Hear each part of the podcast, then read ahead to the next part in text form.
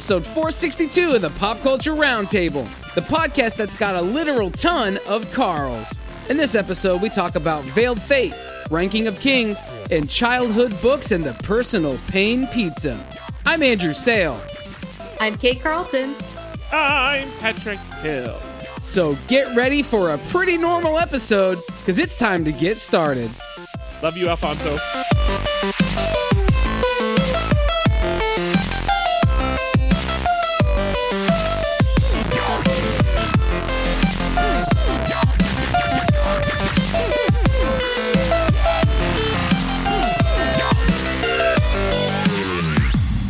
To kick off every episode by going around the table, which is where we talk about things that are new, fun, and noteworthy about our weeks.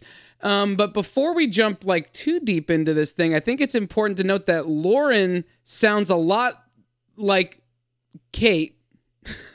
so, Or- ladies and gentlemen, welcome our friend Kate Carlton to the show. Ah, Kate, how's it feel to be here? Feels pretty good. She was like mid sip as Yeah. you were asking her that She question. is so comfortable and confident, and she's just drinking. She's Yeah. like, Uh, so I had a question for you, Kate. So uh, first of all, I'm so jealous that you have the sideshow collectibles baby Yoda Grogu behind you, life size. Um, that's pretty fantastic. Like I wanted to talk to you about it before the episode started, but I wanted the world to know, and the world listens to this. I wanted the world to know that you have that sitting behind you. It is Oh. super great. do you ever like just pet it? Uh, not a lot. He's usually like higher up. I brought him down for this the show. Oh, I see. Oh. You were you staged So things. top shelf little bit. Grogu. He's my. And you my brought him down. But he does have hair. He Yeah. has like hair Yeah, on top of his head. Do you talk to him ever? Uh, no. No. Okay. Well, that's He's pretty quiet. okay. well, we are glad that you're here, and we're glad that you're filling in for Lauren. Andrew? Thank you. I mean, this question can be for both of you, but do you think he or or they? I don't. But do you think they are cuter than Groot, baby Groot? Um, you were asking me, and then also Kate, or asking Yeah. Kate, and then also me. I mean, Okay. t- tactily speaking, I think uh, Grogu would feel better. But Um, Adora, Adora, uh, from the Adorable in Essence, which do you think is nicer? I I think Grogu's cuter. I think Grogu can be cuter, but I also think that there are are scenes of Grogu, like angles of him where he's not cute at all. And I think I think uh baby Groot is always adorable. So I think if you're looking at total like number uh, or percentage of how how long they are cute or in the you know the full essence of it i think i would have to give it to baby groot but if it was just a one-to-one comparison like find the cutest picture of grogu and the cutest Yeah. picture of baby groot i would give it to grogu I, I I do wonder if Grogu casually murdering uh, creatures by eating them maybe changes the opinion of how cute it is. no honestly in those scenes he tends to be a little bit he tends to have have his cuteness is there in those scenes so i just think that um Kreider says Gizmo is cuter than both of them. Ooh. he's trying to say gonzo from the muppets and i don't agree okay, we need to do. If we get done early, we'll do it tonight. If not, and we need. If not, we'll do it uh, in, in the next show. We need to do a tier list for like whatever we consider this cute like side character. We we need to do a tier list and actually rank them. So uh, my question would be: Do you consider Groot, or not Groot? Do you consider Grogu a side character? Because hmm. he's, I would argue, he's a main character. I, okay, he is, but I think he performs the function. Like I, I think it's a case where they're kind of combined. Although that's such a large world that you have several people that could f- fill into that spot. So depending on the scene, like that helm might get handed off to someone else. But I, I think whenever it's like Mandalorian and and Grogu, I think Grogu is still he's filling in like a main character and he's also the cute companion at the same time. Sure, but th- is Groot ever a main character on his own? His think so. arm Mm. factors very prominently into um I understand, Uh, but into Endgame, right? And it will Yeah. factor into uh Thor Love and Thunder, but he as a character never stands on his own. Like whereas Grogu does. Like there's full episodes of that show about him and his journey. So like so you think Grogu shouldn't be included? I don't think I would consider him a side character. Uh, he's I just think I think he's doing both in, at times. I just I, think he's thi- doing I think he fills the role as the side character occasionally, but I think he is a co-star, not a not a, you know, like a B-list. But in fairness, it's harder for Groot to be a co-star in the uh, like ensemble cast of sorts. That's true. Like if I mean, we saw him a, like always traveling with eight people or whatever. if we is. saw him in a different scenario, then yeah, I would think he would have but we haven't. That's my point. Like I think yeah, but we also kind of can't. well, we could and we can't. Hey, Pretty Girl 21, Groot for sure. Well, good, because you may not be able to choose Grogu, according to Andrew. Yeah. All right, Andrew, sorry, go ahead. Uh so Kate, why don't you tell us about your week? my week. So, uh, not too much, I guess. I, I went to Disney, which was fun. Uh, the you big can't say not too much and then say you went to Disney. Like, yeah, we get it. Yeah. Yeah. I don't know what we get, but we get it. You're pre- you saw saw Disney Mickey. whenever. He was cool. Did you get to hug Uh, him? I didn't do the hug. No. Uh, Did you do something more aggressive than that? I know. What why'd you specify? I saw I saw I saw him on a float from a distance and waved. Are you not a But- character person? Do you not like to? Do you not? Are you a? You don't like waiting in lines, or you just don't care about characters? Um, I just it's the waiting in line. I guess is more the the thing. If it's a rare character, possibly, but I I enjoy going on the rides or just like sitting around and enjoying the park. I don't understand Ooh, people. I don't understand people like you. Um, I'm just gonna be. Cool. I'm just gonna be flat out He's honest. gonna fight me. I'm. I'm not gonna fight you. I think you're missing out. So like I, I it's up to you. But I think Okay. like if I'm going, I'm going to Di- I, I'm going to Florida in a few days. Like this made this Oh. decision like kind of last minute. And like I just need to go to Florida for a few days, Yeah. and I'm trying to figure out if I can make it to Disney while I'm there because now we can hug Mickey again. And I will. I would legitimately pay to go to Disney if I was only going to see Mickey. Like that Can I ask you a question? yes. I'm waiting for your consent. Thank you. I needed consent. If you're gonna hug Mickey, are you a two pats on the back? Are you a kind of pull him in closer? It is. Do It you like, an embrace. You like rub your front on him a little bit. Like There's what's no the- rubbing of fronts, but it is a full embrace. It's no like a side pat, Yeah. like ta ta. No, it's going to be like they're going to have to ask me to. Uh, okay, sir, it's time to move Yeah. move on. Do both your arms go over both Mickey's arms? Do they go under? Do you do one above, one under? I go one above, one under. That makes sense. Yeah, we kind of both we we we both know we kind of do the side tilt and we go in at at the right kind of angle and we just kind of whoop and it's and it's wonderful. It's magical.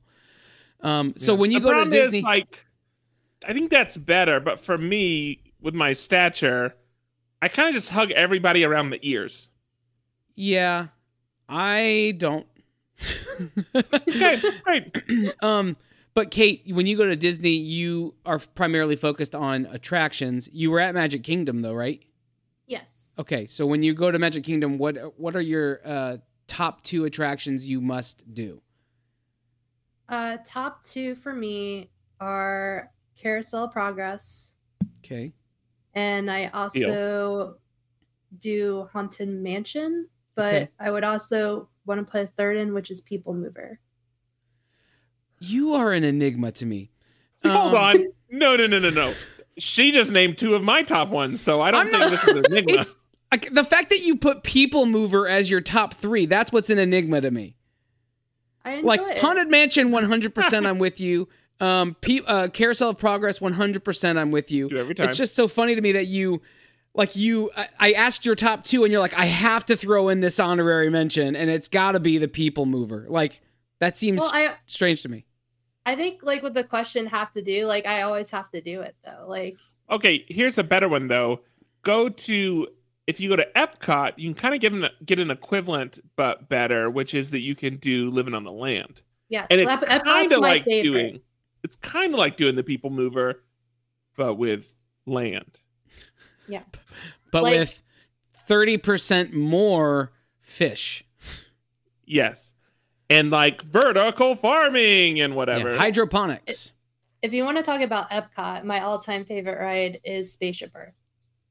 Boo! And you, You- said that just I'm just kidding. I, you S- really just like better, you right? really know just like Soarin's better. keeping it easy, don't you? Right? Yeah. Like you are not you I don't think you and I should ever go to Disney together. um I think we can both appreciate our love for Disney, but I think we may have to do it at a distance because we have very different ideals when it comes to like the perfect Disney day. So I'm So- like, Andrew, let's go on the People Mover. You're like, oh, I want to leave. I'll be like, no, we need to go to to Big Thunder Mountain Railroad, or we need to go I- hug see- Mickey. See, I like Big Thunder though. It's not like I don't like those. It's just But you would pick the People Mover over it. yeah, because it's the less weight and I can sit on there and relax. Okay, hold on, hold on. Kreider says Haunted Mansion, Jungle Cruise, Monsters, uh, Inc. Laugh Floor, Ooh, which ooh. is a great place to go if you're hot, by the way. I am not picking in like my top one, but I, if it's a I'm not into day. Monsters Inc. um, and then Mackenzie said Mine Train, Pirates, and then Space Mountain. Yes. Okay. Um, and then Hey Pretty Girl just said I'm at Epcot right now, and then she said, "Ha ha, nana nana boo boo." Yeah. nice. She is at she is at Epcot right now. As a matter of fact, um, she's doing she's doing her walk around the uh, the World Showcase to get her workout in, and I'm jealous by people who can just go to Disney to do their workout like that. Like as much as that's really great for them, it makes me sad on lots of levels. For Hey, myself, you're in Orlando. I'm in uh, Tampa, so it's like an hour and a half, maybe two, with bad traffic. they call Tampa the Orlando of the West Coast, Florida.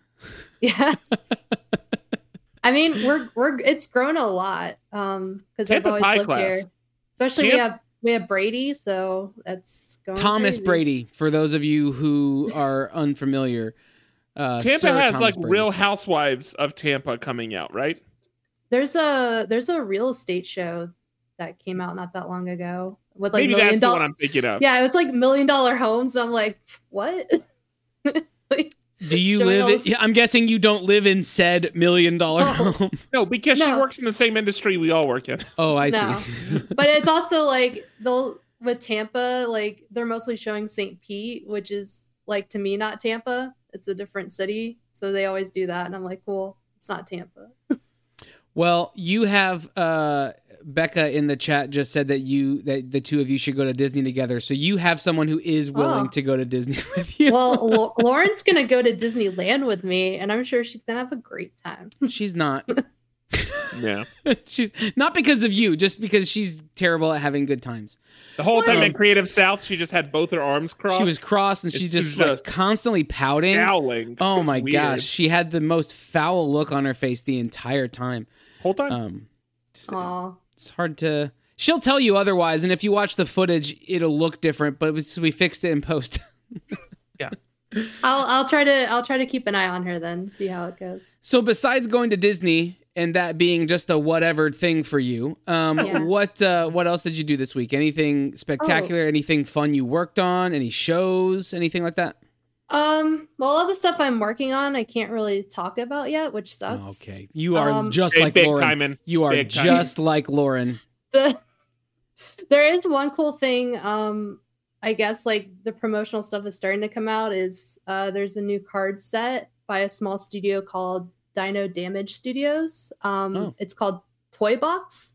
So the cool thing, it's like action figure toys, um, based on like your childhood. So I chose, of course, to do Teenage Mutant Ninja Turtles. Yeah, you did. So that'll be cool. And my promo shot's not out yet, but it should be coming out soon. And Wait, then what are you doing with? Are you doing packaging or is cards Yeah. that go in boxes or what is it? um Andrew knows it's kind of like the Space Jam where they send you the cards Oh, I and then see. you just draw on Okay. them and send them back. Yeah, they we- don't make action figures. No, the, The company? Yeah, they don't. yes, No. exactly. They don't. No, make it's a cool- it's actually a fellow sketch card artist. He started his own company. I see. Okay. okay. so like he kind of recruited other artists he's worked with to get on it. So and you do thought- sketch cards like you do them like they're going out of style. Like you have a ton of sketch cards all Yeah. across the spectrum. Um, and we did have we had the opportunity to work on the Space Jam ones uh, together, Yeah. which was super cool and super fun. And yet, this is somehow the first time that we're meeting. yeah, it'd um, been fun if we knew at the time, and then we could have just like drawn them together. yeah, we could have we could have uh, we could have live chatted while we did it and commiserated over it. We're, we so you've done a lot of uh, Space Jam. You've also done a lot of um, what's that other property that you do a ton of? Oh, Marvel. Marvel. Uh, so I are do the most. are you tired? Were you, when you finished the Space Jam cards? Were you tired of looking at at uh, Looney Tunes for a little while? Like, were you fine to set that down and look at something else? Ye- Yeah, I kind of was, especially like I don't know about you, but I really sucked at drawing Daffy Duck. It's like really bad. I don't But- think I sucked at it.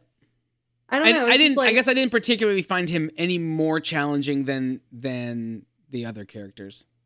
I don't know. I just had like a difficulty with him, so I was really like hate Daffy Duck right now. So That's funny. like, and you know, like when they sent the email, like, "Hey, you want to do more cards?" and they kept on sending those. I'm like, no. Yeah, I, I kept saying yes. So yeah, I do know. I have 70 cards out there, so I do know what it's like to keep saying yes to that. And maybe that's why I I maybe hated the Looney Tunes for a little while because there Yeah. was so many of them that went by. But you could have choose you could choose whatever characters you wanted, so you didn't have to do Daffy.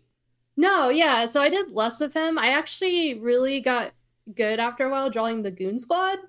Um, Oh, was you just did drawing the them. yeah, you did the Goon Squad. I didn't do any Yeah. of the bad guys.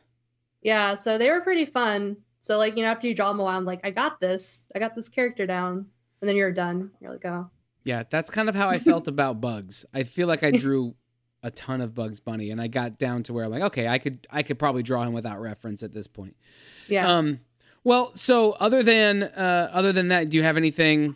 You have anything going on that like any Um, TV shows or anything that you've been watching this week? So for me, I actually went to see a movie as well. Okay. Um, I saw the new Nick Cage movie, which is The Unbearable Weight of Massive Talent. So I'm not sure if you guys had a chance to see it. No, but Well- it's actually getting very good reviews, isn't it? Yeah, I think it's like uh, certified fresh on Rotten Tomatoes right oh now. my word! I don't, I'm pretty sure the sum total of all of his other films still aren't certified fresh. So that's pretty. that's pretty decent. Okay. Yeah, so my husband's a huge Nick Cage fan, so I kind of went with him because I I've seen some of it. Like my favorite Nick Cage movie is National Treasure. Yeah, me too. One hundred percent. so he's in all the other ones. So it it was definitely like a fun comedy. I would say uh Pedro Pascal was really good in it. And the whole time I just was like smiling like that's the Mandalorian. like with everything going on. But and of course I like Game of Thrones, so I also had some um Oberyn uh vibes memories going just on. seeing, but just seeing him out there with a, with no helmet on. Um, yeah. Were you disappointed in the Mandalorian when he finally took his helmet off and he did not have a mustache? Uh I I wasn't really expecting him to have one. Oh, okay. I've only ever seen him with with facial hair. I feel like, and Um, so He did like some other like shows in the past where he, he's been kind of like stubble ish. So I've I've pictured him without it, but okay. So no. yeah, he so he I was was pretty I'm, good I'm with alone in that. That sounds good. It- hey, you know, you have your you know your own imaginings in your head, so it's always interesting when you when you see the characters. You know, Let's let's put up a poll, Patrick. How many people were disappointed in? uh Deal. Okay, you're not putting up a poll, are you? I will. Here we go. Here we Andrew go. needs to know. New poll. I just want to know if I'm in the minority or if I'm in the majority. It just matters to me. You just want me to put like, is think- Andrew a minority? yeah, that's the poll. The poll is is Andrew a minority? I think I'm just disappointing Andrew today. He's like, man, I guess I just thought we would click a lot more. Why? She literally is replacing Lauren. That's true. I guess I should have known better. I would say should you clicked known better. exactly as much as I thought you would click. oh, I'm just trying so hard, Kate. I'm trying so hard. I'll get you to like me, Andrew. Damn it. I already like you. I'm just trying to find common ground. like, I'm like, thinks your last name's damn it. um, okay. Well, we're glad you're here. We're glad you're filling the space uh, for Lauren. We legitimately couldn't have a better person to fill her role uh, because, as we've already mentioned multiple times on this episode and previous ones, you guys are synonymous uh, with one another. So, um, with that being said, who are you going to toss it to for their uh, for their around the table? Ooh, I have to choose. Yeah, I'm gonna give it to Patrick because Andrew doesn't like me. that's yeah, fair. That's fair. Well, I think well, I think we all saw that coming. Honestly. Lauren would have done the same. Um, all right, this, there's several things going on, but I'm going to talk specifically about Netflix because I think it'd be a problem not to um, on this show and given what's happening. So let me catch it, get everybody up to speed real quick. Uh, Netflix posted its first subscriber loss uh, in the last 10 years. Oh, and this is my around the table. This is what I did this week, and what I did is I followed this news. To be clear, um, Netflix posted its first subscriber loss in 10 years, and immediately, uh, and, and they had projected that they were going to add something like 2.2 million users for the quarter. Instead, they lost 200,000 users for the quarter. And when this happened, their stock dropped something like 30%. They wiped off $54 billion in market cap. I mean, it, it's been crazy. And then immediately following that, they announced the cancellation of uh, several up and coming uh, shows. They uh, like several like firings of people. They announced the um, planning to run ads in the future. That that the time had come. They announced uh, cracking down on password sharing, which we actually talked about on this podcast a couple months ago. Uh, uh, this news just started hitting like one wave after another, and that hasn't helped. This the stock has stayed down because of all this, and so it's really begging this question um well what does that mean for netflix long term? And then what caused this? Like why did this happen today? And, and everybody loves to to weigh in. Me too. So let's talk about real quick why i think netflix has put themselves in this predicament and if netflix has a chance of actually turning this around. Uh, and i think it's a few things. So first it's very important to note um yes kreider you're correct. They said that to film strange at least for the final season of stranger things that it costs roughly 30 million per episode to film that show which is insane. So frankly they, they might be glad that this is the final season of stranger things because that's an incredible amount of money. Um yeah there was a, a big i mean disney animation feels like it just got gutted uh, in the wake of everything that that's happened. So uh, the the most obvious thing is okay they lost 200000 uh, subscribers. Now i should point out that because netflix um, stopped allowing people in Russia to use the service, that represented 700,000 people right there. So already it wouldn't have been a loss this quarter if um, that had not happened. If, if the basically boycott hadn't happened and, and Russian citizens were still able to use the service. Now they would have only added 500,000 users instead of adding 2.2 million. They would have still way uh, missed their projection. Huh, by the way, your poll came back as 50 50, Andrew. Um, they they would have still missed the projection, but it would not have been a loss, and who knows if it would have translated to such a dramatic um, reaction. That said, there's still obviously other things going on. The the the the account sharing we talked about a couple months ago was already getting people riled up. The thought of commercials coming to the platform isn't a new thing, and the fact that they've so quickly jumped on it kind of feels like you're taking a turn a sentiment that's turning against you and then you're doubling down on things that you know will further turn sentiment against you. It seems like a very odd wave of announcements to make. It could be beneficial. I mean, if you don't change any of the pricing tiers uh, and you just literally add in a lower tier that has commercials, then then that doesn't necessarily affect anybody. But if you start bringing commercials into tiers that people are already paying for, especially if they're already paying ten or twelve dollars, and then start trying to drive people to higher tiers, and I think that's going to have a, a really uh, uh, an even worse effect on the the platform as well. Um, so let's talk about content. I think we should talk about content first. And there's this question of is the real issue Netflix failing content? Uh, because if you think back, um, I mean, we'll go back the better part of a decade to the shows that we felt like were hitting the platform. It felt like show after show after show was uh, just this amazing new piece of television we didn't have. And it felt like you could look at at least their original series lineup. I mean, we're talking about when it felt like they had a dozen or 20 or 30 original series, not like it is now, but it felt like every one of those was hit out of the park. And then over time, you increasingly hear people complain about, oh, it's all garbage. There's there's nothing good. All all the best shows don't don't come on the the program, uh, the platform. And I'm not sure that that's true. I think there are still very very good shows, and we still do get shows that are big hits. I mean, this year we got, for instance, like Squid Game was a really huge hit that came in on the platform. So we still get things that feel like they strike with the same level of intensity as the earlier shows. I think the issue we have uh, is twofold one is um, one is just the sheer amount of content. You have to imagine if you're releasing so many things that you're going to have.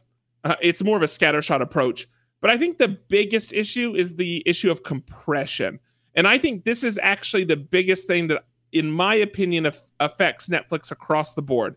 And that's the idea that if the metrics tell us that this will win, why would we take the risk on something else we that might not. Okay.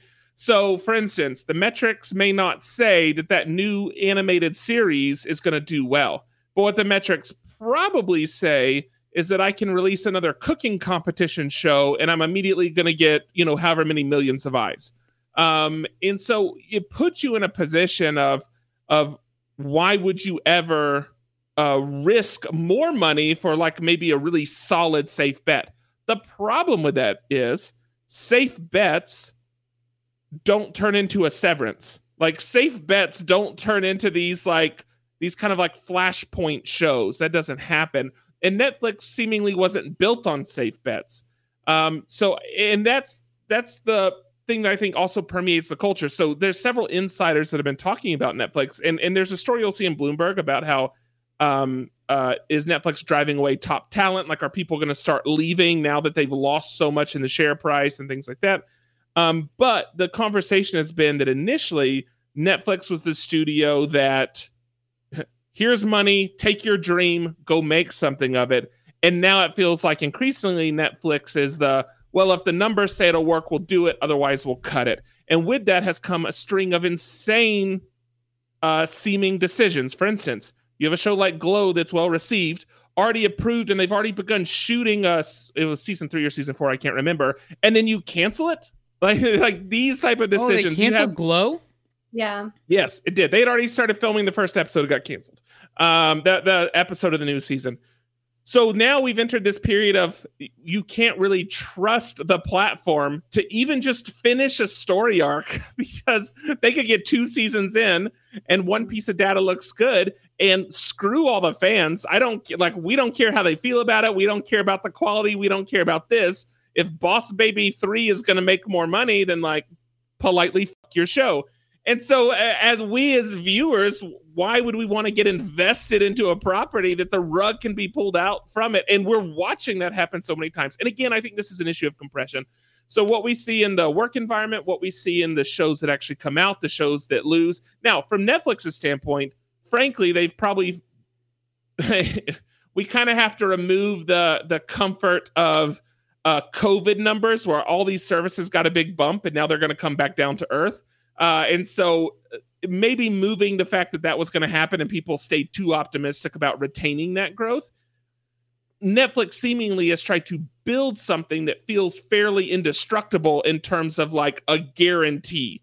But the problem is eventually people get tired of that because it doesn't create those exciting moments. Now, just because the general pop culture sentiment gets tired of it doesn't mean it's not successful or, or or it can't continue to grow or sustain a company. So there's there's no I mean the idea that, you know, people are already posting about is Netflix done and this and that. No, not at all. They're going to continue on for a very long time. Um, but with increased competition, with people willing to take the risk, uh, with the fact that Netflix is seemingly doubling down on these safe strategies in order to retain what they do have, I do think that's going to further push them away uh, from the sit- sentiment that they had early on. And by early on, I mean, you know, greater than five years ago. And I think realistically, Netflix is fully showing themselves to be exactly what they have been and, and what they are, which is just a large company, A company. that wants to put more money in their shareholders' pockets every year, and that's the goal. Uh, so anyway, that's uh, that's just the part I want to weigh in on. I don't think it's any one thing. I think it's the it's the boycott plus uh, COVID optimism plus um, you know compression on the catalog side plus any it's all these things combined. It's not going to sink the company but i don't see the company ever creating those necessarily very exciting or at least that that string of exciting content that we've seen from in the past. I think we're going to see that more from the term scrappy is stupid because it's all a bunch of uh, large companies fighting against other large companies but I, I think we're going to see that more with streaming services that have a smaller piece of the pie that are trying to eke out a larger market share. I actually think we're going to get more exciting properties from those people for the time being. And frankly, I mean, as much as I haven't paid a terrible much attention to them, uh, HBO I think has a really strong sentiment. HBO Max in terms of what they produce, but I think Apple TV Plus is showing itself to really be making some strong decisions on the streaming content side. Now, in fairness, they're throwing an incredible amount of money out of it, just an amazing amount of money. Um, but it seems to be paying off for them, and hopefully that'll continue. So, um, anyway, all of that said, yeah, well, I know the glow thing was crazy to me. I love that show, and that's uh, frustrating. No more Mindhunter. Uh, yeah, there's just a ton. I was reading through like the list of like shows that were just canceled. There was one that was referenced that was set in Netflix's top 10 watch numbers and it got canceled and not renewed for another season. So it's just it's wild. Um anyway, yeah, go ahead, Kate. Have you heard about the animation stuff going on too recently? Um, because I was shocked they were gonna actually do a Bone series from the comics and it got canceled, which apparently that's been in the work at Netflix for three years now, I believe Yeah. is what it said. And uh the the creator of Bone put out a tweet today, which was the um if you imagine the peanuts, the like the pulling the football out from under you, and it was showing like Nickelodeon pull the football, and then like whatever this other property is pull the football. And then the last one was was Netflix.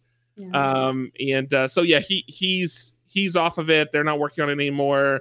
Um, but that was something that was was very very hyped, but it got pulled. There's some other stuff going on inside Netflix animation. There are some shows that have like in the wake of this are being accused of lying about their progress, like where they were in like the production phase, or at least like managers lying about where they mm-hmm. were. So there's like all this other drama that's un- unfolding specifically that I don't know if it's something that was like a known secret inside and this is the catalyst to start outing all of it or if it's just you know people started have started taking a closer look in the last 2 weeks and now all these other things are or popping up. or Netflix is using it as an excuse to to to pull the plug on these productions, right? Like there's a, Yeah. there's the also also the possibility that it's just not true, right? Like yeah. And I should be clear, uh, Bone isn't the one that I think was the lying about progress. Um, but the the point is, like, the drama extends far beyond. We missed our subscriber numbers for this month. There's a lot of other things as well. Yeah. I hope it doesn't affect Cuphead because that'd be sad.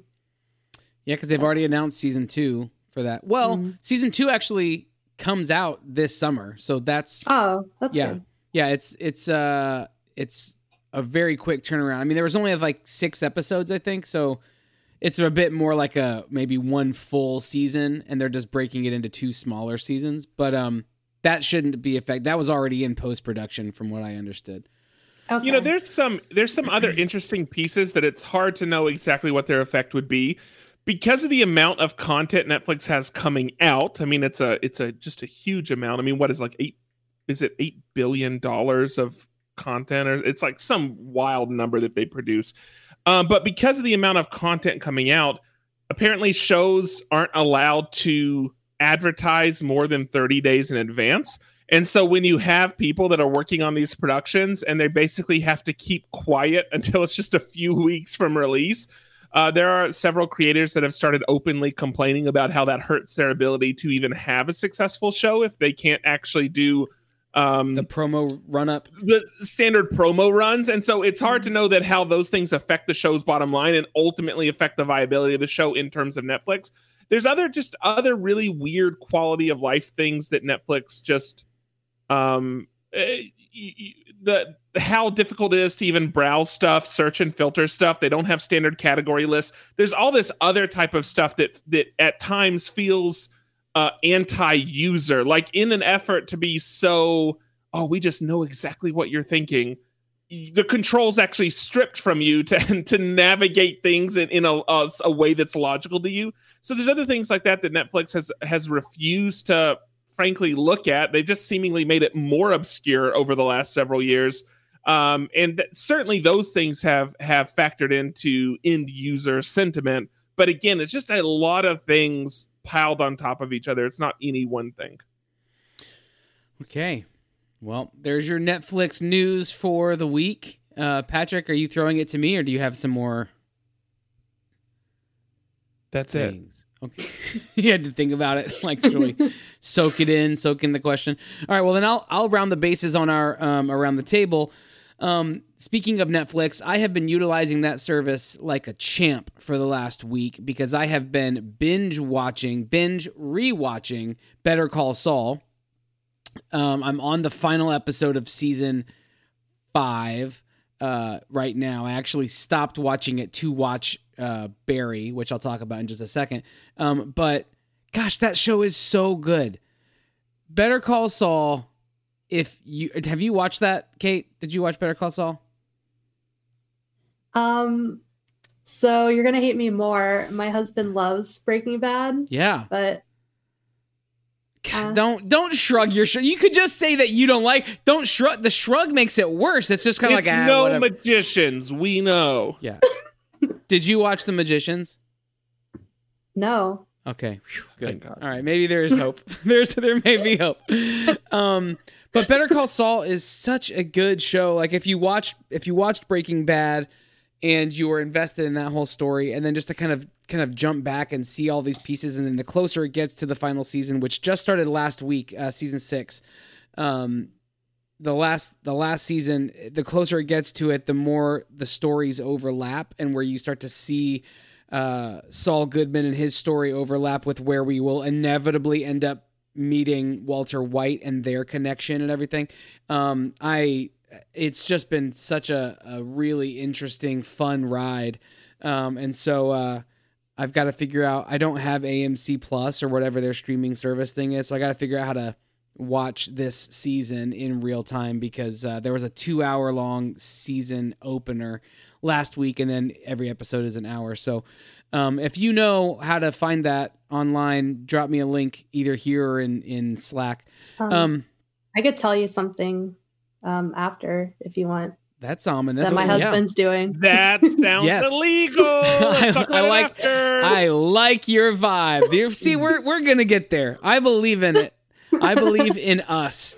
Um, so, uh, so Better Call Saul. Uh, so thank you, Netflix. You've worked like a champ for me for the last week, uh, trying to to rewatch that show. It's been uh, so fun and so good. But I did stop to watch the season three premiere of Barry um today and that came out last night on release day uh, that came out last night it comes out on sundays i totally missed that it was coming out um like we were totally gonna watch it together it. when you were at our, my house. We could have, yeah. yeah. Had you texted me, we could have.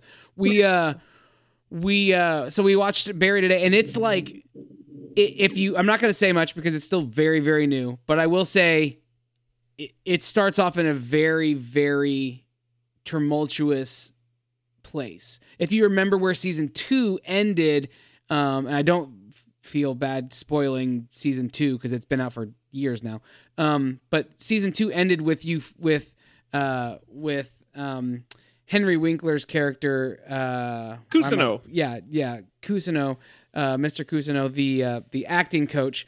Um, him finding his girlfriend's body in the trunk because Fuches calls him out there and shows him, and then uh, gives him the pin that Barry gets from uh, NoHo Hank, um, and like the Czechoslovakian flag or whatever it is. Um, and then he whispers something into his ear, and the last thing you hear in season in season two is him telling him that Barry did this. Um, and that's I thought that's gonna that was gonna be where we picked up uh, picked up this season. It's not.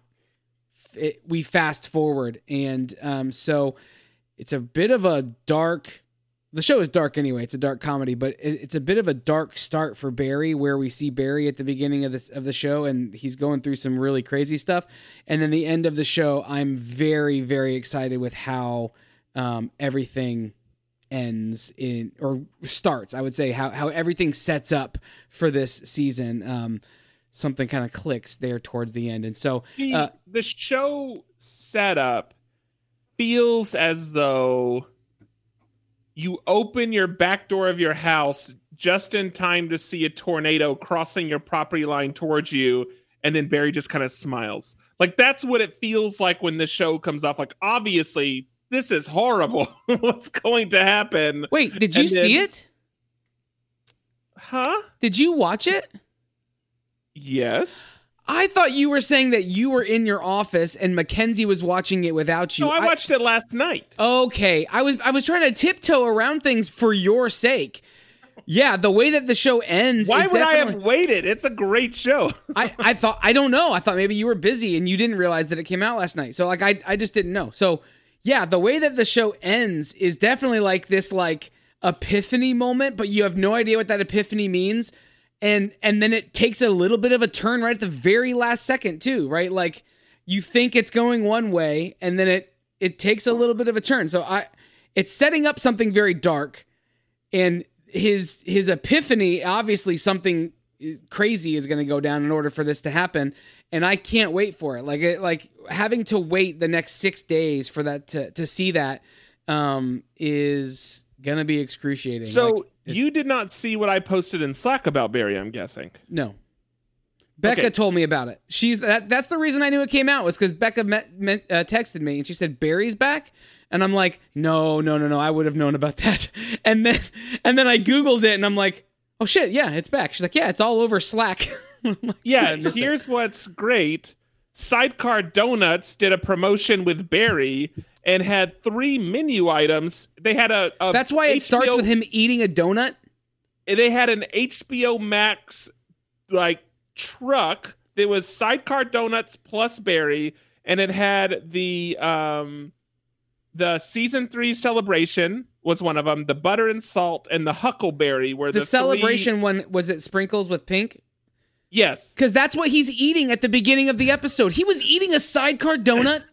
That- Oh my so the- gosh, I love I this show. a picture. I posted a picture of the van in our Slack channel. But uh, yeah, they had a sidecar donut cr- like partnership thing, and they were out selling them to celebrate the start of the season. that's cool, but beyond that, to know that the donut that's in the scene is a sidecar donut makes me geek out in a way that I Oh, can't. As a lover of of Barry and as a lover of sidecar donuts, this is like amazing. Like I, you you can't have a better pairing than that. Not that they even go together, but just two amazing things together is Yeah. is fantastic. I can't believe uh, Will you haven't heard of Barry. like I don't know I don't know where you've been. Um, it's oh I know where you've been getting your masters and then becoming a, a human adult. Um, that's probably Yeah, where you've been. human punching bag, aka teacher. yeah, yeah, being a teacher. Um, but uh, gosh, I'm I'm very very happy with it. Um, the other thing that we that we did uh, this week is our friend Jedi Robbies came to San Antonio or came to Austin, and we went up to to Austin to uh, to hang out. He gave us um, some fun little treats. He gave us these uh, Disneyland AP magnets, which I need mine from you, Patrick. You put it in your pocket and you never gave it to me. And then the it's on my fridge right the now. other one is he gave me this. He after months and months ago of me talking about this, um, he remembered and he brought one with him from California. He gave me a cookie, a Speculoos cookie butter beer, and um, I was gonna I was gonna try it tonight, but then I remembered he's not gonna be tuning in because he's still on vacation. So next week I will I'll pop this bad boy open and I'll drink it um, on air. No, I won't because I won't be here next week. I was gonna say so the question wow. is, will you get will you get buzz from alcohol or from blood sugar first? It'll probably be blood sugar because I haven't had sugar in two months. So, Oh wow. uh, it'll probably be like a combination of the two. I'm a lightweight anyway, but then on, when you add to that the fact that I haven't had like really any processed sugar in the last two months, yeah, it'll it's gonna be a bit of a fun. So tune in for that. That's gonna be fun. Um, so yeah, that's that's pretty much been my week. I, I did get two games in. One of them I'm gonna talk about during um, my category. The other one is this guy, which I have talked about briefly, um, Hidden Leaders, but this came in and I am really excited to play this. Um, this is the the one that um, I got to participate with the the team that that created it in doing their uh, or like kind of launching their um, character drawing contest or whatever while their Kickstarter was going on. So, um, Hidden Leaders, I'm really excited to play that. It's a cool card game uh, where you're a hidden, it's a hidden identity um, where your your identity is tied to a faction and you're trying to Yeah. make a faction win or whatever. So, anyway, um, I'm excited to play that. Uh, the cards look great. The everything looks nice inside the box. Um, so excited to to get that going. That's going to be all for my week, which means that's going to be it for all of our weeks. And so, up next, let's head over to some master categories. It's the master category section. That's uh, when we talk about the categories we got the week before when we rolled our 20 sided die. Uh, we pick our topics based on those categories, and uh, and that's what we're gonna do. Patrick, you rolled books, uh, and I'm actually pretty excited about your topic. So why don't you kick things off for us? You're excited about it because you get to participate in it, and I understand that. Um, okay, here's the thing with books. I've gone back and forth on this about like what are they? How do you get them? Like what do they do? And I finally decided that what do they do? yeah. I, I still have landed on the same conclusion that I've I've had since we started the show, which is that I I just can't read, and um, so I was gonna do something just wild and be like I I booked this reservation and then just talk about something else. Um, but before the show, we were talking about um, ways to actually get children in, e- engaged in reading, and by that I just mean like the stuff we did as kids in terms of like reading, the things got us excited and you both mentioned something that I had not heard of. And let me be clear, although we joke about the fact that I was homeschooled in my later years, and I was, I did go to a public school for second, third grade. Okay, so I wasn't. I don't know. also I, I known as feel like prime book it years. Yeah. Well, I don't know what a book it is. So this, I'm basically turning over my category to you, and it looks like Kate specifically to tell me what the heck a book it is. all right. Uh, book it was a good time, and it's where in class they would give you a list of books, and you kind of get a choice and pick one. So you kind of do like this little report. They had like a form for you to fill out. Um, I'm not sure if everyone was different, but my teacher they gave out like a form. You kind of fill out, answer questions about the book. It was like a te- like a almost like a test. Yeah, like a Yeah. test. A, but, written, you know, a written form test. Yeah. I'm pretty sure unless you had an evil teacher, they're like, okay, you get you get you get credit. You Like, just had to show that you actually went through the book. It wasn't like it was. Yeah. Pa- it was pass fail. It was pass fail. It was not graded. Yeah, it's kind of like if you show some effort, I'm pretty sure your teacher would have been like, oh, okay, I'll give you credit for it. So when you get like a certain amount of credits, you kind of work up to get a free personal pan pizza with Pizza Hut. And you know, back then, Pizza Hut was the place to be as a kid. It was pretty cool. You got the buffets, the dine-in service, the Mhm. jukebox. I played some Boyz II Men. The uh, the stained the stained glass uh the stained Oh, yeah. glass um chandeliers Yes. above your table. Yep. The stained glass, and then the perfect thing was those red cups. Yes. Somehow those frosted red cups made your soda taste really good. And they were so thick. Like those cups could not. I'm pretty sure like those cups could withstand uh, a nuclear blast. They they were indestructible cups. They were made for if you uh, accidentally knocked it over. Yes. Definitely was Did ready. y'all have Mazzio's pizza? No. What's that? No. I No. think maybe I got a rip off and No. didn't get Pizza Hut, you went. and I got you. We grew up in America. I don't know where you grew up. like you didn't have Little Book It. You didn't have Pizza Hut. I don't know what the heck your Okay, childhood so wait. consisted of. How does Book It? So this is not like the Scholastic Fair. Nope. No, She that's a good time it. too. That's a good time too because I that was when I got my goosebumps. So- uh, so here's how here's how book it worked for me and i'm pretty sure this was universal so you can tell me if i'm wrong but you would get this button this large button um this size. Like the Disney buttons. yep. Large scale button that you would wear and there would be four or five like little spots for stickers. And every book you would complete you would, each book was um, tied to a certain number of stickers. So if the book was a really short book like if it was like a goosebumps book or something it might be two stickers. If it was a longer book you might get three or four stickers. Um, really really short books like graphic novel type books which i'm not even sure graphic novels were on there but like those style of books you'd get one sticker. Every time you'd fill up your stickers, you could go to Pizza Hut and they would give you a free personal pan pizza. Um, and that's what like that was the your incentive was to read as many books as you could over the year to get as many free personal pan pizzas as you could get. Did either of you ever game this system? I got a lot of pizzas. I, I, did get I- a lot of pizza. Yeah, I, you don't get to be the size I was as an adolescent, not taking advantage of the book of the book it system. Um, but I don't think I ever. I don't think I like, ever like. Make like counterfeit sticker sheets and things like that. no, No. no, No, I and actually the read sticker- the books. the stickers were the stickers were I could maybe I, I need to go back and look at them now, but like they were they were custom stickers. They weren't just like whatever stickers your teacher had. Like they they were Yeah. sent out by the book it people. So what you're It came saying? with the Brinks like guy. I would actually if someone can find me a book it button on like eBay right now, just drop the link for me. I would totally buy a book it button for my board because I can't so believe I don't you're have one of those. saying? We need to make the equivalent of like an, an a pop culture book it, but we put like either series, like for instance, for Will, he wouldn't have his Barry stickers. He wouldn't yet. have his Barry badge. Yeah. yeah. but he could we could have like ozark and like other we can give stickers if you've like seen these hot button shows and we'll put them on your and then you just take them to a pizza hut and just tell them to give you a pizza I th- It's but I, legit. I think they have done some.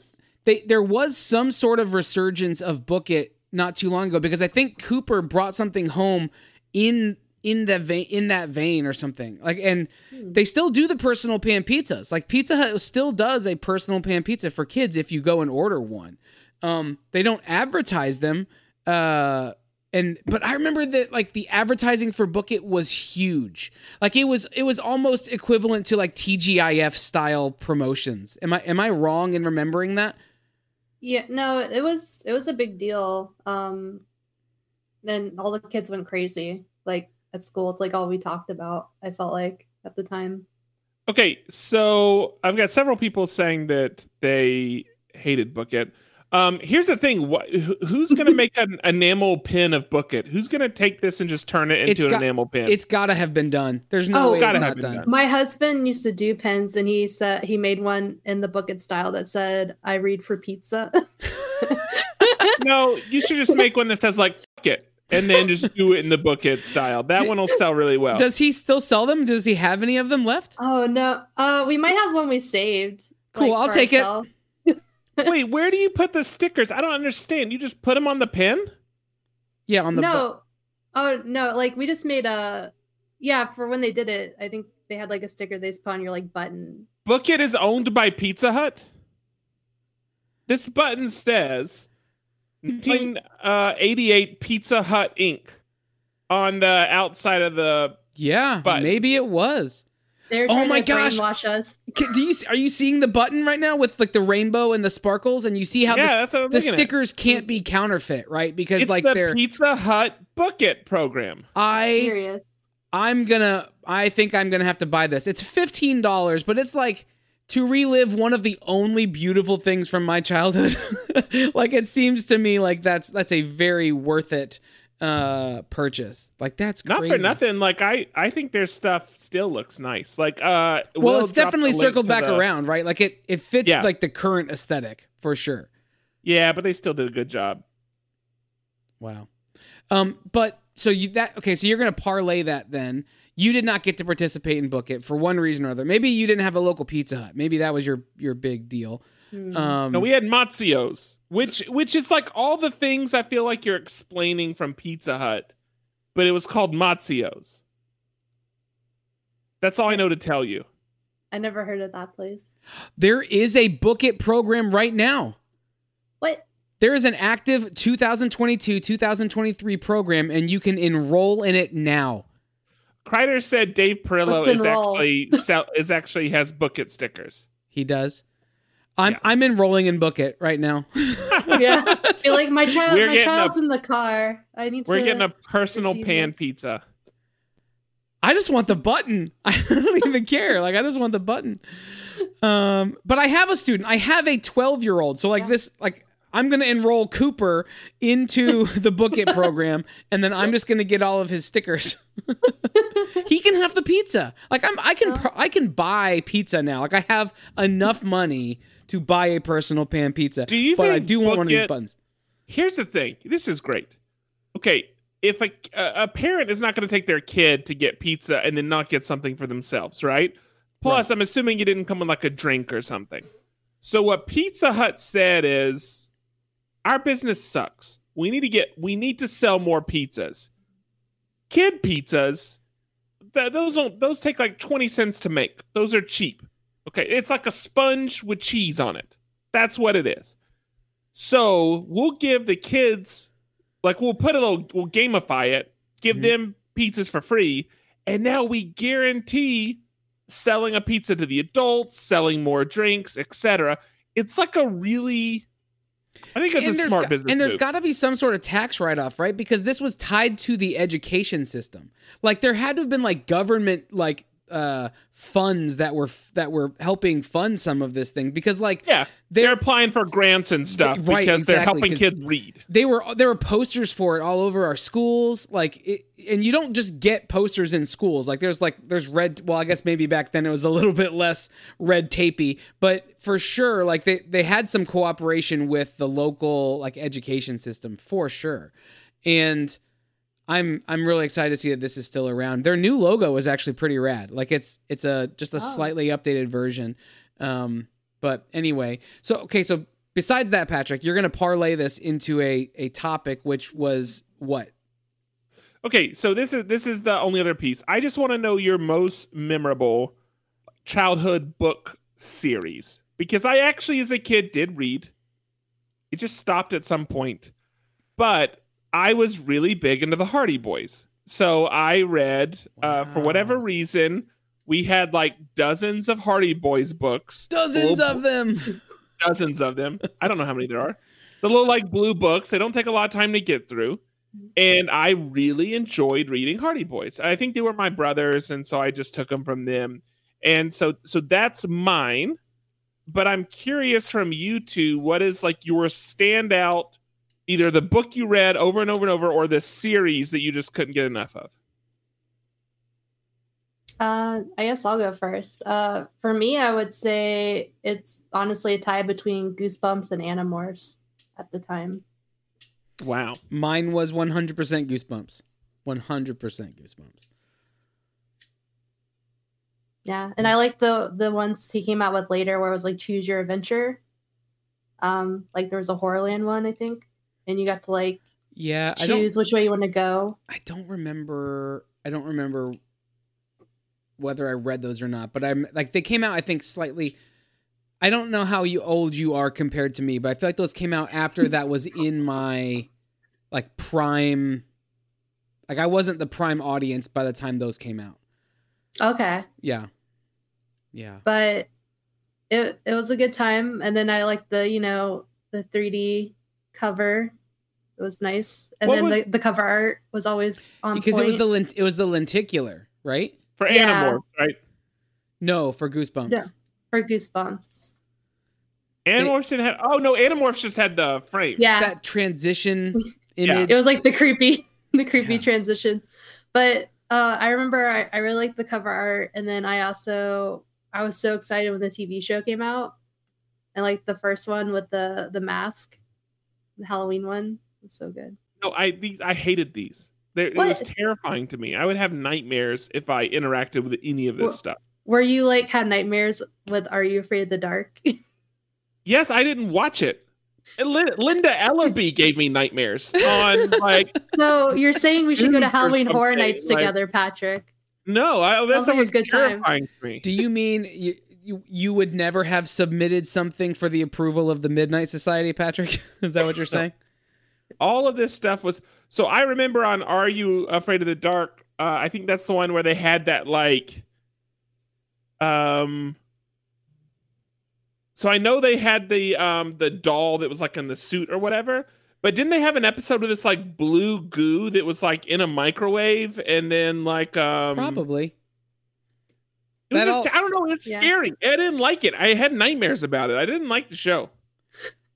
Okay, that's fair. That's I. I want to take Patrick to Halloween Horror Nights now. he No, I would don't he wanna wouldn't go. Like he I won't wouldn't go. That's the thing, right? Like I in, in order to get him to uh, watch scary movies with me, we had to make deals with him, and exactly what he just did. This is what he does at scary movies. He sits with his hat tipped down like this, so that when something scary happens, he can just tilt his head down, and he doesn't have to like close his eyes. Like it's one hundred percent he does that. Like that's a true Aw. true story. Um, you either have to threaten him you either have to like coerce him into watching it or threaten him of severe fomo those are the So, like, only I- two things that'll get him to watch scary movies My brothers had Goosebumps books. Wasn't gonna read them. I went with the Hardy Boys. i'm old enough now that i know i think i could read a goosebump book in a day like i feel like i could just read through i could just like sit down read a goosebump book and be done like I, i'm well versed enough with reading but back in the day i remember that being like to finish a goosebump book i felt very accomplished um, I felt like it was like an actual like I did something um, because the it, problem with Are You Afraid of the Dark is they would have cliffhangers. They wouldn't always resolve the story. So therefore the evil still existed. in your mind. Yeah. Okay. Yeah. You have a very vivid imagination and I'm- you have a pure brain and uh, we need to we need to at all costs uh, maintain that level of purity. I mean, I'm Right. I'm actually interested in looking and probably rebuying the Goosebump series, like just to, to look back at them and reread them. Would anyone can someone tell us how much like I'm sure there's probably a box set now of all of them. Can someone tell us if there's a drop a link into our chat if there is something like that so we can uh we can uh, all figure out where that how how uh Kate can get those back in her in her catalog cuz I've thought about the same thing. I've thought about some of those books. Some of the newer books that I that I feel that way about are the Spiderwick Chronicles.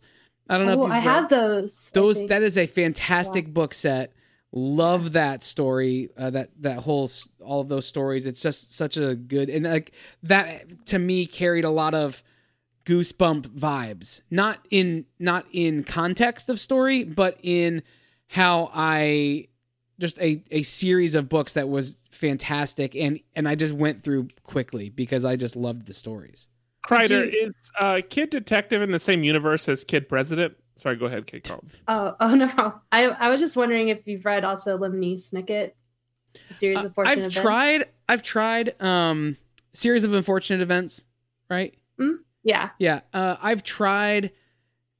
It's hard. Like, I, I, there's something about it that just is slightly off-putting to me. I might be more into it now, Mm. but I was trying to read it like at a stage in life where there was a lot kind of up in the air, and so I wonder if that kind of led to.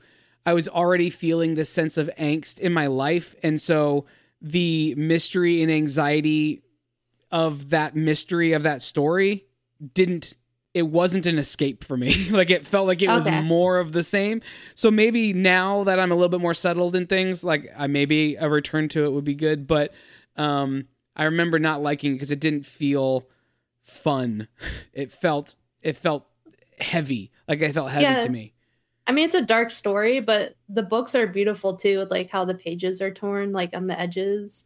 Yeah. And stuff and like stuff like that. And the the imagery is really cool, like the drawings. Um but I figured if you like um Spiderwick Chronicles, you might be into that. But another one too is like Percy Jackson. It's Yeah. really good. disney owns percy jackson now though right Yeah, they're Like- gonna try to reboot it in a series. so. They just hired the kid from uh, the Adam Project, which I'm super Yeah. excited about because that kid is super rad. Um, but I've never never read the Percy Jackson uh, books. I- he's, he's like that- Poseidon, right, or something. Yeah, so if you like mythology, it's with that, but like a modern twist to it in a way. And um I think you would actually dig it. It's not as depressing as Lemony Snicket, but Well, that's good Yeah. because Lemony Yeah. Snicket literally starts with the these two kids' parents dying. Yeah.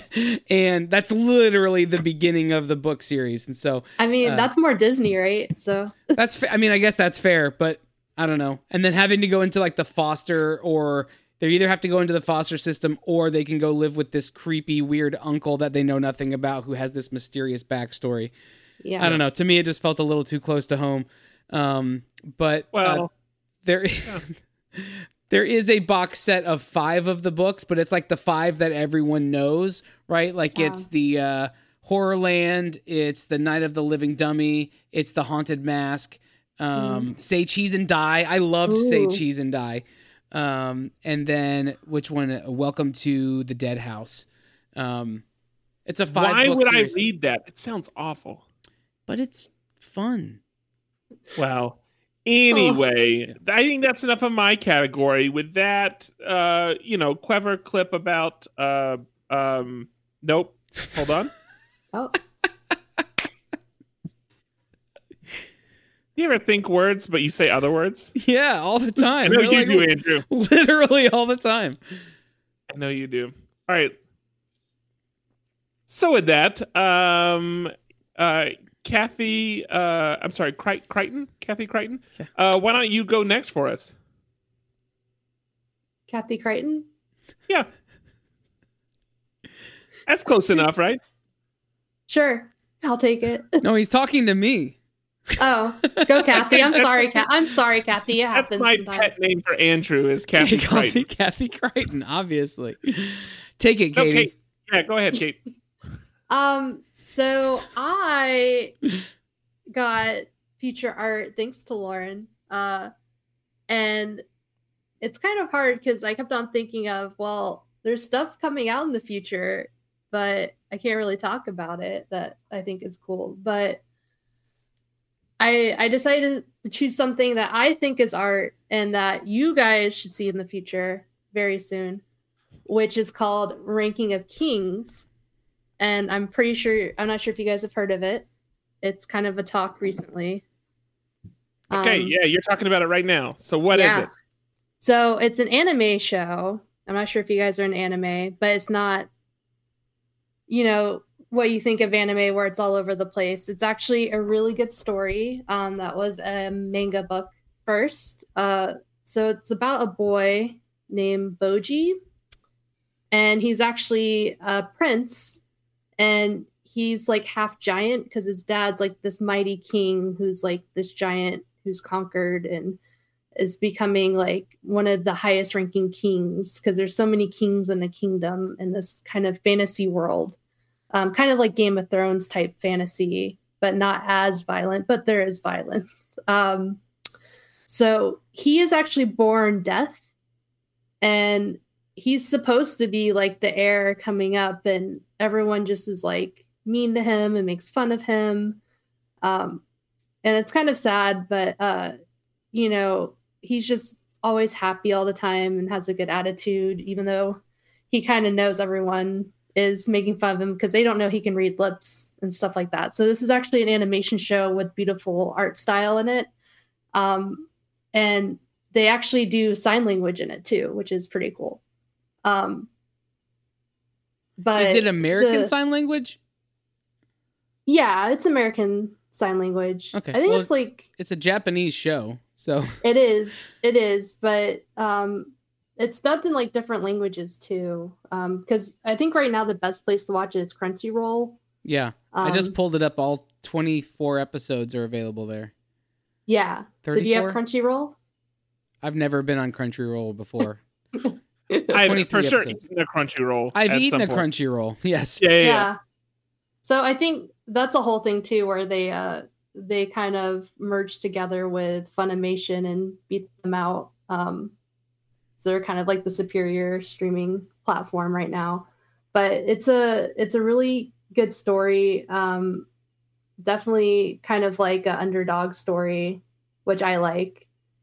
Um, and if you look up a trailer of it, the artwork's really beautiful. Even if you're not super into anime, I think the story alone is something to get you hooked onto it. I, I'm so- watching the first episode right now Okay. on mute. Like I'm watching like the opening scene, and it doesn't necessarily feel like classic anime. It it feels Yeah. softer than classic anime. It definitely has anime undertones, but um it's it's a bit of a unique style. Like it's almost Yeah. like a, a westernized version of anime, even though this is a Japanese show.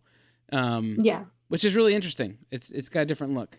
Yeah, and as you go on, um, it, you get like interesting characters. Like there's like, uh, he runs into this uh, kind of creature that befriends him, who's the last of his kind. That's like from an assassin kind of uh, clan. Um, he almost kind of looks like um, Luci from Disenchantment, um, or Enchantment. I'm trying to remember what the name of it was, but No idea what that is. that's like the uh Netflix show by the same guy does Futurama.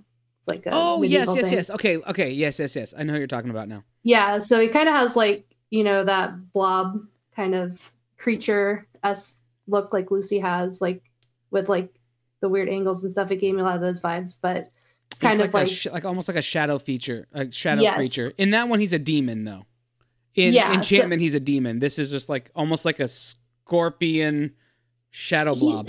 it's weird. Like they don't really explain exactly what it is, but like they're just known to be assassins. So I think they're made that way to be like shadows. gotcha.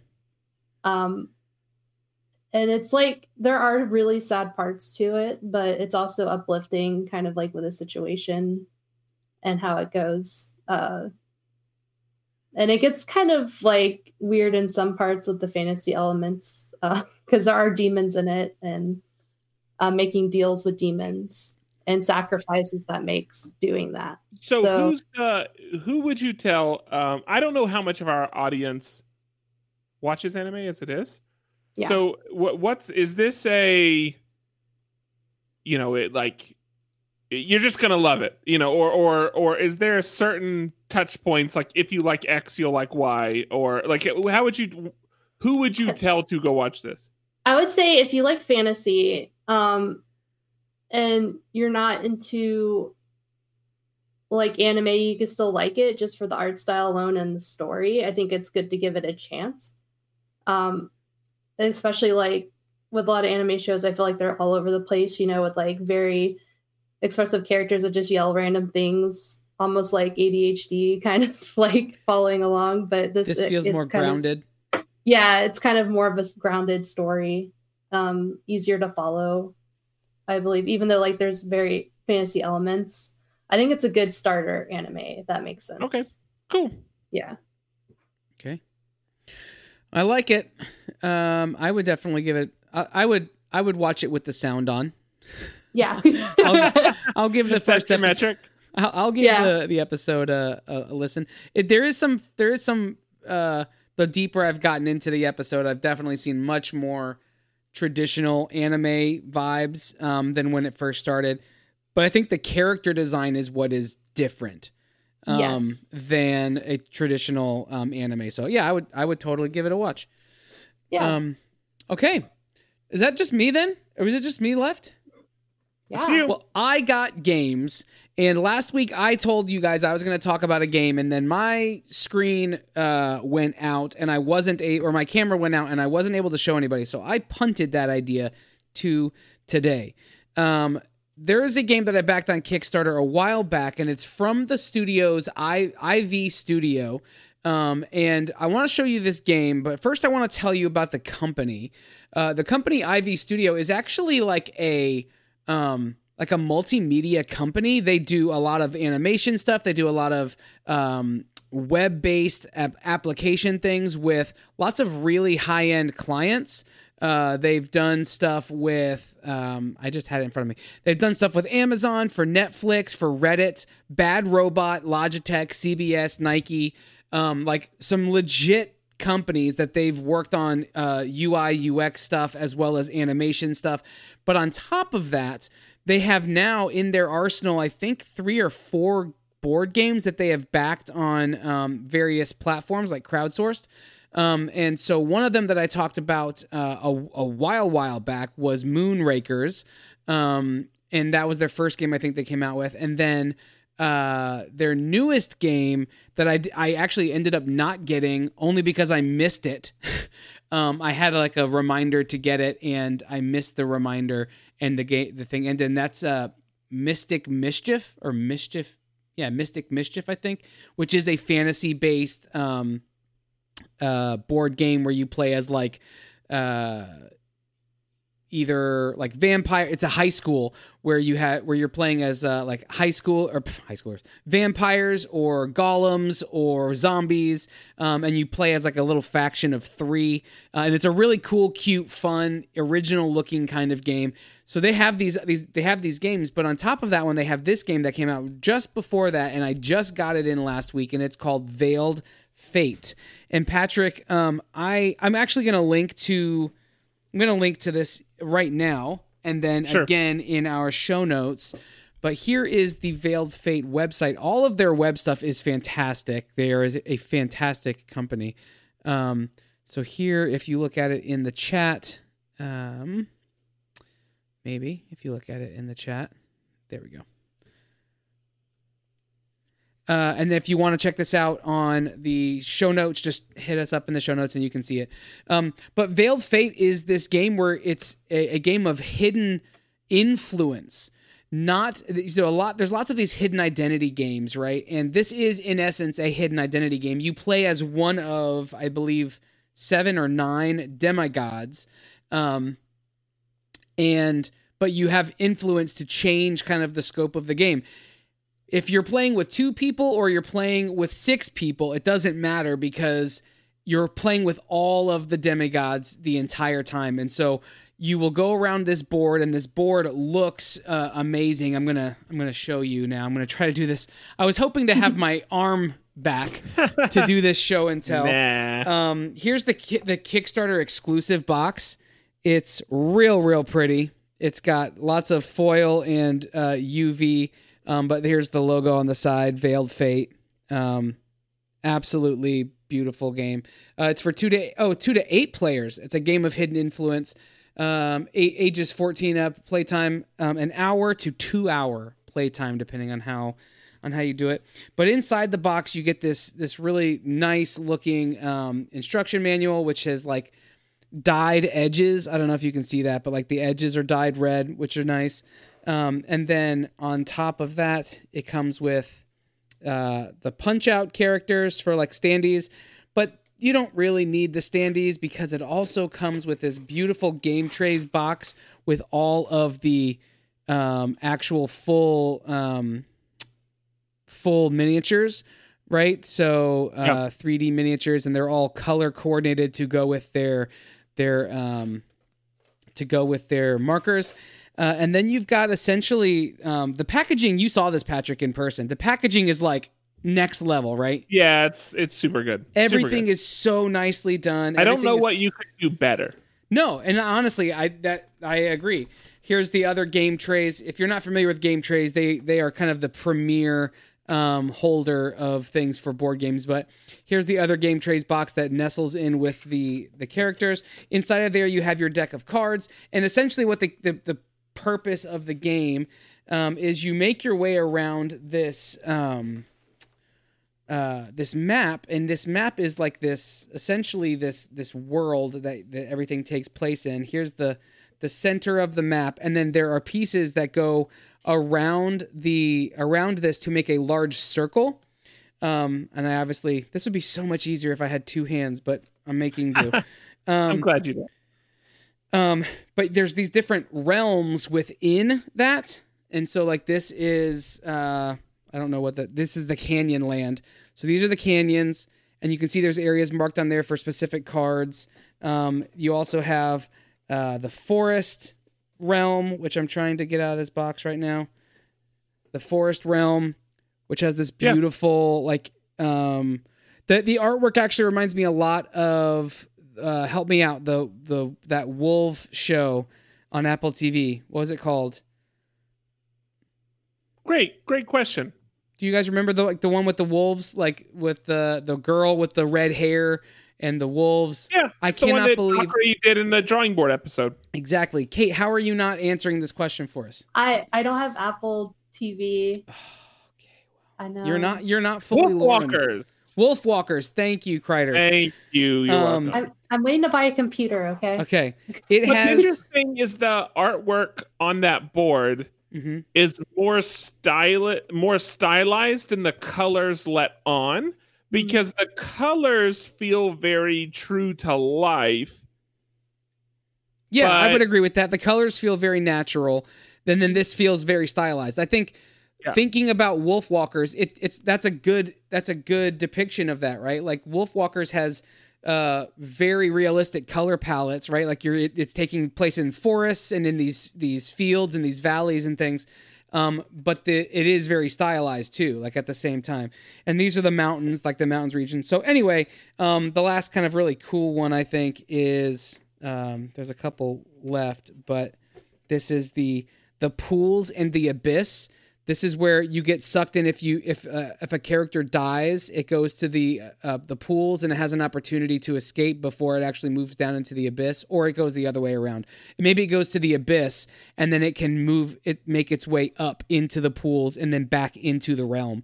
Um, so the way that that works is you uh, there's these quests uh, these quest cards that pop up and in the quests uh, depending on what characters fall into um, specific areas on the map if you achieve these if you achieve specific uh, markers for these quests then certain characters make their way up or down the the uh, the point tracker around the Uh-huh. outside of this this map um, but like i said doesn't matter how many people are playing, you play with all the characters. So you are actively trying to keep people from knowing what character, what demigod you are.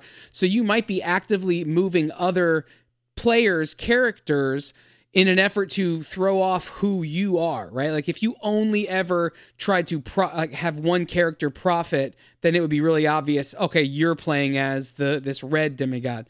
Um, but the idea is uh, that you you play enough with it that that people won't know. Like you play all of the characters essentially. Um, and then everything comes down to fate. So there are these fate cards. You have either the feather, which would be considered um, kind of the the positive fate, right? Or you have the reverse side, which is this uh, scorpion and you have these cards that you have that are that are front and back or not front and back well one one set of cards is um, a feather or two feathers on the card and the other one has a scorpion and so as each of these quests go on pl- every player gets to vote they get to throw down a a um, a unanimous vote toward what happens with that quest, whether that quest succeeds or fails. And you can lie. You can say, like, I'm throwing down two fate cards, or I'm throwing down one, whatever, right?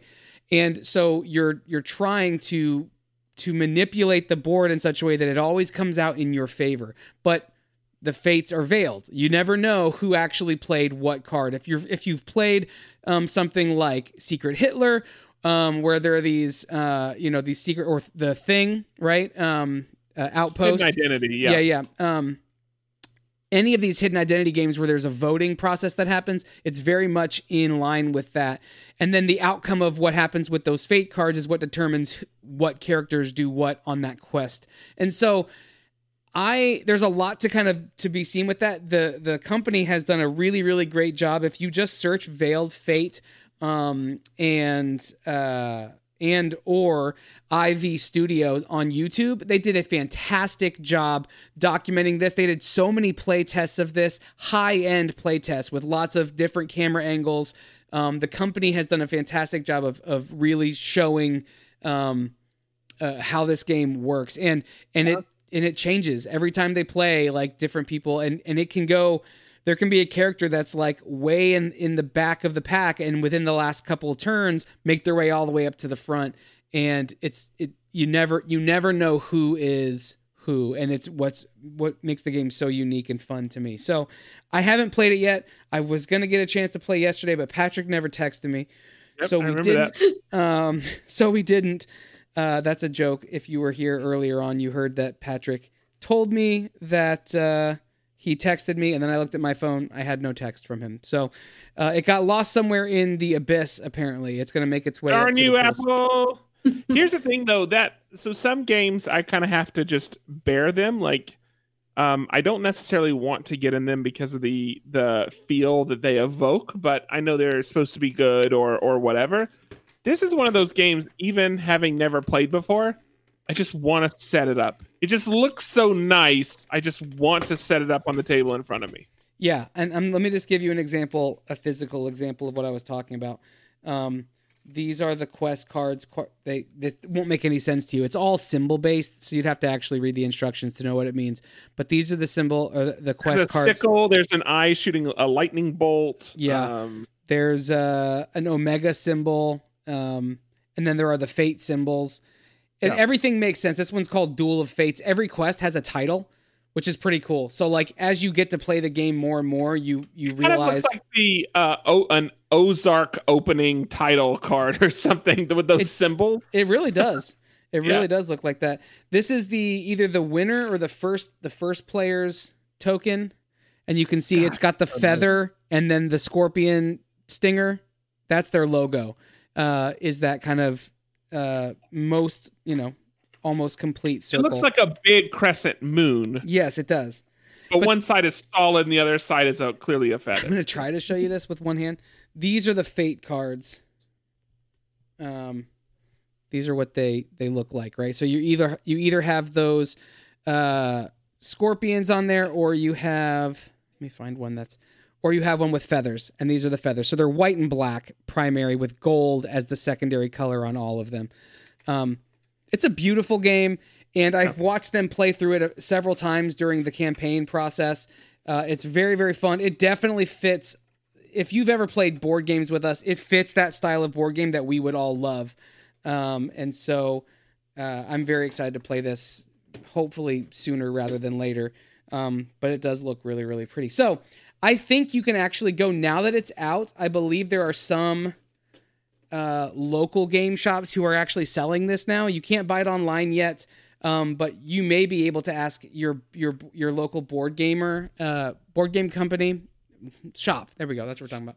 Just Game Jeff. shop. Yeah, Reach you just go, Jeff. just go ask. Yeah, call Jeff, um, and ask them if they have a copy of it. Um, if not, they can probably order one.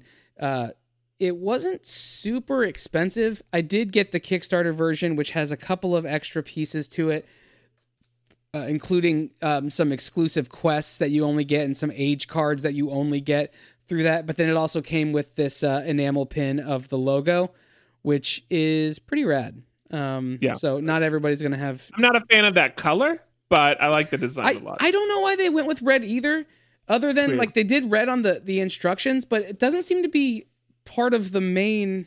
like, why wouldn't you do a, a black soft enamel with like a gold metal or something? or like- or just the gold like an uh, an a uh what do you call it like a uh what do you call it when they when it's like distressed we had this on our pin um when you go antique why don't why don't you just have like an Oh, yeah. antique like an antiqued gold would have been super even great.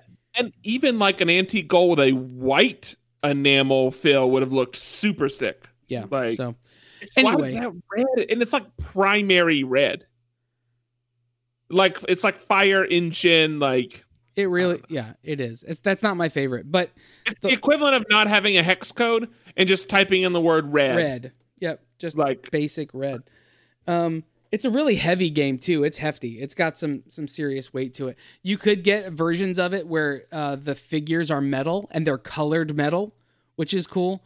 Um, I did not go with that version. You can get you can get sets uh, like versions of the game that have like a, a, a shadowed wash on them, and you can even get versions of it where all the characters are hand painted. Um, and that got into the several hundreds of dollars of of tiers, and I ended up not doing it because uh, because of how expensive it was. So, um, Veiled Fate, check it out. Uh, IV Studios, they do fantastic work. Uh, I see in our Yeah. chat, uh, Will is saying that um, Moonrakers was super pretty. Um, it is super pretty. I haven't played Moonrakers either, so I guess to be fair, I've never played any of the games that I have from them um, because they take a little bit of time to a, a, and a bit of investment. And I got both of these games at a time in my life where there wasn't a lot of that to be spared.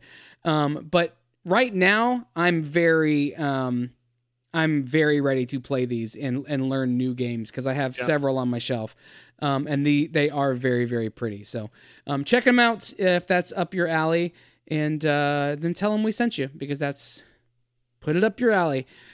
You can find all of this stuff over at mof1.network, where you can find show notes and links to everything we talked about in this episode, as well as an archive with hundreds, count it, hundreds, Hundreds. of episodes where we've uh, talked to each other, but we've talked to some incredible people, some in- people that you can't even believe. If you're new to this show, there are people, we actually have friends who are awesome. so go back and listen to some of those episodes because they know some really, really great stuff.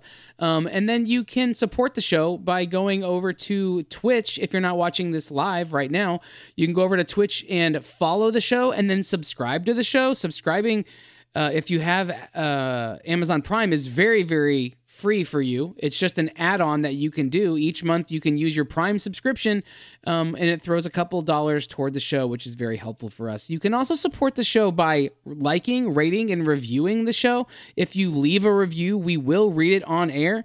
Uh, you know, it's um, we've said it before, and we'll continue to say it do that. It's a very, very uh, easy thing for you to do, and it does so much for us. Like, I, I don't even know how we can stress enough how important it is to get reviews um, on the show. It's it it does wonders for the visibility of the show when people um, comment on it and rate it. So do that for us. It's super helpful for us. Doesn't take very much time. Um, and other than that, I think it's time for us to roll our dice um, to pick our categories for next week. Now, I think it's important to note I won't be here next week. I don't know if someone will be here in my stead. Um, I don't know if something crazy is going to happen. Um, but I'm going to roll my dice, and if someone does step in for me, they will have the category that that I roll. But Kate, Right, so you Oh, no no Andrew, you roll first, and yours is going to determine the prediction. Okay, well then let me get my dice out. Um, each week we roll the dice to figure out what we're talking about, uh, and I've got my twenty-sided die right here, and I indeed rolled a seven. What did I vote on? I can't remember what I voted. What did I vote? oh, Oh, I just got Andrew. a, I just got eleven thousand six hundred and sixty-five Jeez. coins. you took my points again, Andrew. Point. oh, beautiful, beautiful. Um, so what does a seven mean? Well, we don't know because Lauren's not here. Andrew and Kreider just split almost fifteen thousand points. Good job. Ah, I I I gave uh three. I bet three thousand. So uh, Well, I'll roll Pay mine. that I got a nine and a two, so it's present. Whatever she tells me a nine is. oh yeah, I should roll my four sided die as well. And it's uh I rolled a three, so a future whatever a seven is. All right, Kate. all right. Let's see. I have a 15 and a three. A fifteen and a three. So a future whatever a fifteen is. And so You got it we will uh we'll text Lauren tonight and she'll uh she'll give us the the rundown on what those categories are. Um okay, I think that's going to be it for this episode. Kate, tell everybody first of all thank you. Thank you Oh, for yeah. stepping in and for being fantastic. Um, tell Yes. everybody where they can find you, they can support what you're doing, they can follow you, all that stuff. Um, you can find me at my handle at Keelhaul Kate on Instagram and Twitter. I don't Expl- have maybe spell that out. Just spell that out because that's not Oh, a yeah. normal word. Yeah. Yeah. Uh, K E E L H A U L K A T E. Perfect. Go hockey. Okay. And go pick up uh, some packs of Space Jam cards. Go pick up some Marvel cards. Uh, and uh, see if you get lucky and get one of her cards in there because their her artwork is out there for all of the peoples. So uh, Yeah. take that in, and then you can. I'm sure you can buy some stuff over at uh, Gallery 1988, right? Like your some of your Yeah. posters and stuff are, are over there still as well. So Yeah. I know you've and, sold uh, out of some things. Complex. Yeah. Surprisingly, yes, I've sold out of something. So You sold out of all your Christmas carols, right? Like your Yeah. Muppet Christmas carols and a couple of other ones. So congratulations. yeah. Thank you. Um, but yeah, thanks uh, for hanging out with us. Patrick, tell people where they can find you. At The Rock on Instagram.